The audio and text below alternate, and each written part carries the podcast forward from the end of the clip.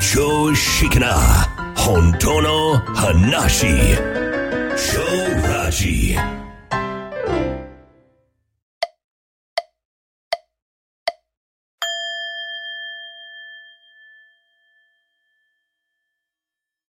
はい、こんにちは。えー、超ラジの足立です。はい、同じく秋です。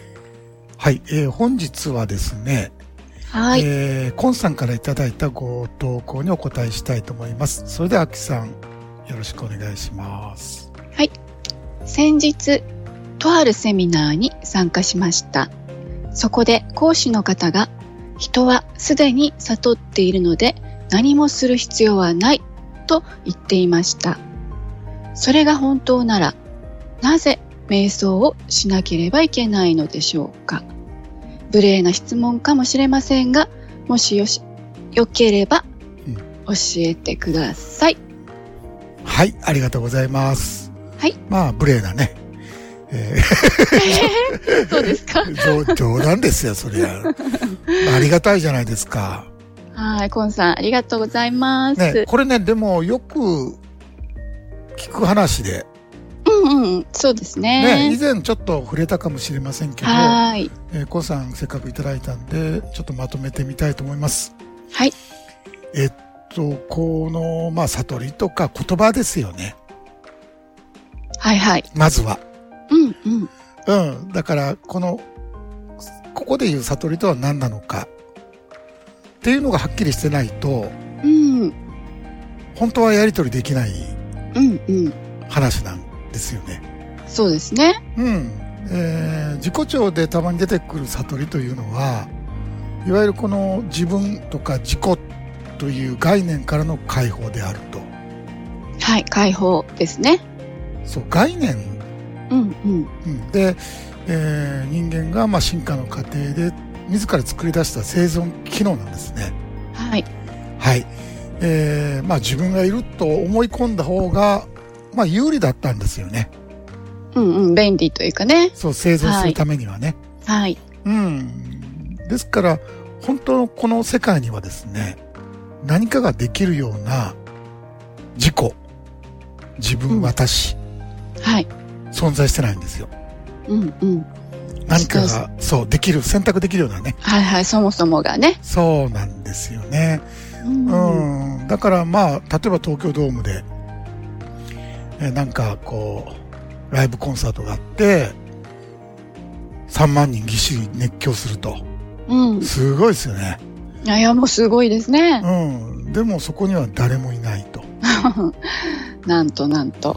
でもこんな話をうん。信じるわけにいかないわけですよ。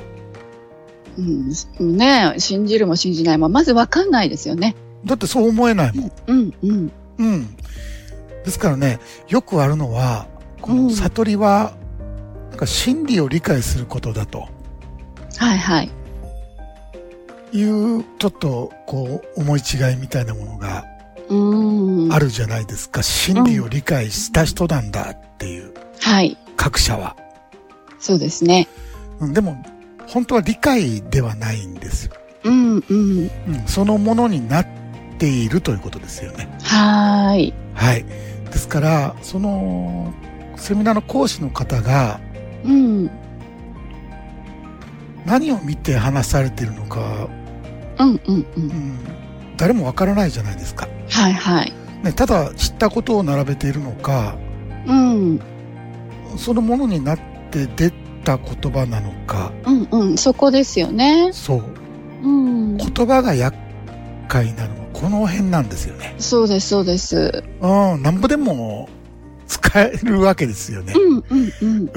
うんでね僕思ったのはまあ何より大切なのははい。コンさん自身うんがどうなのかうんうん。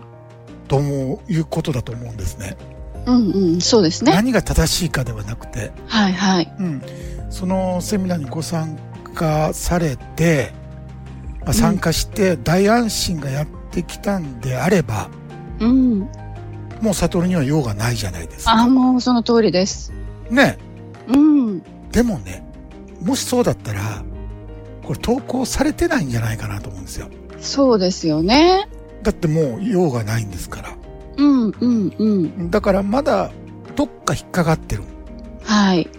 うん。あの、何が正しいのかっていう、なんかやっぱり本物探しというか、そうですね。僕も長い間やってたんですよね。はいはい。うん。この人辿ってんのかと か。うんうんうん。うんだって、はいそんなもん、悟りって知らわかんないやつがどうやったらわかるんねん。うんそうそうそう、わかるわけがないんですけどね。 やっちゃいますよね。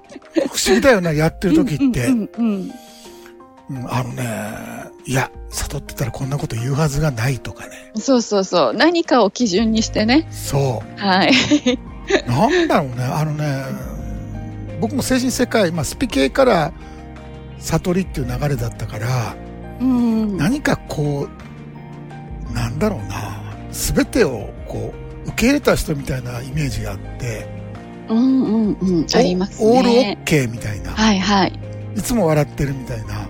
そうそうそう。うん、なんかちょっと、ね、えー、うん今考えると痛い感じの人だけど も、うんううん、ん。そう自我がなくなった人ってそんな人かな、みたいな。そうそう。イメージがね、やっぱありますよね。そう、ま、うん。絶対怒らないとかね。なんか本当にね、穏やかでうね、ん。うん、なんか、そんな感じがしますよね。そうそうそうそう。でも全く関係がないですよ。その、悟ったらどう いうふうに、だからほ変わんない、変わんないんですよね。そうそうそう、何にも変わんないです。ううんん、だから、例えば、えー、一休さんは一休さんでしょうんうん。むちゃくちゃじゃないですか。はーい。良寛さんは良寛さんで、そうそう、だからそれぞれがその個個性のままに落ち着くっていうね、ねそれだけのお話ですよね。えそう、だからそこに全く、その、なんていうかな、引っかからなくなるってことですようね。んうんうん。うん。でね、えー、まあ、ええんやと。縁。うん、引っかかりっぱなしでもうええねんと。ああ、はいはい。もう安楽やねん、このままでって言うんであれば、うんうんうん、もう本当に何もいらないんですね。はい。ね、要は、悟りなんてものは、うん。自己解決してるかどうか。はーい。もう全くね、その通りでございます。何のためのもんじゃなくて自分っていうものを、この苦しみうんうん。から解放されることじゃないですか。そうですね。だから、苦しみがあるのと、苦しい自分が存在するというのでは、うん。全く違うんですよね。うんうん。苦しい自分が存在すると、うん。その自分が抜け出す方法を探していくじゃないですか。はい。その苦しみから。うん。でもそんな苦しみから抜け出せるような自分なんてもうそもそも存在してないから、うんうん。ここが人間が作り出した自我なんですよ。はいはい。それをさせるために自我を作ったんです。うんうんうんお前苦しいだろうと。うん。うん、その苦しみから抜け出す方法を考えろと。うん。うん。まあ自己暗示みたいなもんですよね。はいまあ、。自己催眠というかな。うんうんそうですね。うんあると思ってましたも。そうんどっかにそういうね、方法があるんじゃないかってうんね。方法どころか、うん。もうその抜け出す自分自身がいないそうわけそうだそうそうから、そこをはっきりさせないとね、もうこれは不毛ですよね。そうなんですよ、エね。ンドレスですね。そう。だから、うんあ、なんやん、おらへんやんと。うんうん。 かといって怒ることは怒りますぜ。怒りますね。はい。うん、苦しいなーってこともありますよ。うんうん。あるあうるん。だったら苦しいだけ、苦しいそのものじゃないですか。はい。ならもそうの問題なんかないじゃないですか。うん。何の問題もないです。ね、えーはいだからね、えーまとめに入りますけども、おー死ぬほど苦しい、うんもう。不安で消えたいとまで思ってる方にですね、はい。えーあなたはすでに悟っているので、もう何もすることはありませんよとう言ん。ったところで、うん。一体何の役に立つのかと、ですよね。と、ちょっとコンさん考えてほしいんですよ。うんうん。うん。あ、そうそうそう。うん。ご自身でね。そうそう。ああえ、この声かけたら安心するんやろうかと。うん。うん、僕はとても、その当時ね、うん、あのー座禅始めた当時できないんですよ。こんな言葉ではね。いや、うん、うん、本当ね、うんあの、逆にね、ムカつくかもしれない。ああ、うん、だからね、よく人間業界ってもう真逆をやっていて、うん、あのーうーん、なんか癒しのお言葉とかうん。あー名言集とかちょっと目にした時に見るんだけどはい。例えば解決できない問題を与えられないとかあ言うじゃないですかあ。う、んうん。うん、だからあれ逆に苦しいのよそうですね。うんうん。ああ、そういうね、試練とはみたいなね、ありますよね。乗り越えられない試練はないとか言ってね。そういうことうんう ん。解決できるような自分がいるという思い込みがうん。そもそも問題を作っているわけですからはい。おかしいじゃないですかそうれ、ん。そうすると、うん。うん、解決できるような自分は存在しない方がいいんですよそうです言よ葉とね。しては そうですよね。そうそれだとすぐに楽になるんですよねうんうんうん。いやそう努力しなきゃいけないし頑張んなきゃいけないし、えーできない自分はでき損ないなってまたこの苦しくなっていくじゃないですかそうそうそうそだう。からもうぐるぐるね、そのそう苦しみのループにね、はまっちゃいますよ結ね。構人間のあのやってることってもう首絞めてるよ ねいや、ほんとね、魔族かっていうぐらいそね、う本当に。どんだけ苦しみたいねうんんというねうんうん。うん、でね、えー自己超越というのは、まあ、あの、超えるべき自分なんて存在せず、うんただただ体験があるだけだったと。はい。その真実の中で生きていくことです。はい。うん、だからもう、これ理解じゃなくて、うもうんそこの中におるっていうことですよね。うんうん。そこにおる。うんそう、もうそのものになっているということですよね。はえい。ー真実そのものということですよね。うんうん。そのために瞑想というものがあるんですよ。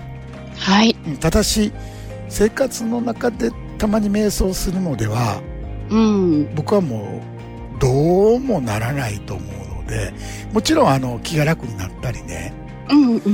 うん頭がすっきりなんか整理されたりするとは思うんだけど、これだとマインドフルネス的な、うん。そうですね。うん、そこ止まりだと思うんだけど、うん。えーもう自己調とか悟りになるともうね生活そのものを瞑想にせんとうんうん。だから瞑想の中で生活をする。はい。高専と多分そうはならないと思います。うん。ならないですね。うん、もうす例えば数年ででどうにかしようと思えばよ。うんうん。うん、そう例えば例えば40歳の人が40年生きてきて、うん 40年かけて固まったこのカチンコチンに凍らしたこの氷山をね、うん。どうどうやってこの自然光でこう溶かして 溶かしていくのっていうね。はいはい。どんなにかかんのっていう。ねだ多分40年ぐらいかけてやりゃいいんやえ。けど、うんうん。そんなん、悟ったよ、80過ぎてたったら、 ちょっとね、うんう。もうんまあええんですけど、僕はもうやっぱり長くても、そんな数年はい。でいかんと思んないし、そうですうね。ん、だからね、その最短ルートが僕今回、まあたまたま思いついたシンボル瞑想、うんううんん。もう瞑想そのものになるということですよね。はい。うん、でも実際にもう結果出してる人いっぱいいるじゃないですか。そうそうそうん、もう。ね。ういろいろ、今セセッション結構楽しみでああ。はいはい。聞くんですよね。そうですね。ああ、えーうん。よく来てます来てますっていう感じですよね。そう。でね、えーっと、このシンボル瞑想のガイダンスあるじゃないですか。はいはい。えー今バージョン2だけどもう、んうえん。ーこれね、3ヶ月に一度、うん。えーこれ、バージョンアップしていきます。おえー。ーフルバージョンアップですから、青。うんええうん。ええ楽しみですそう4ね。月にバージョン3が出ていきますので、はい。えええーどうぞお楽しみにしていただきたいと思います。はい、本日はこの辺で、それではまた来週土曜日にお会いいたしましょう。お相手は小ラジの足立と、秋でした。それではどうぞ。良い休日を。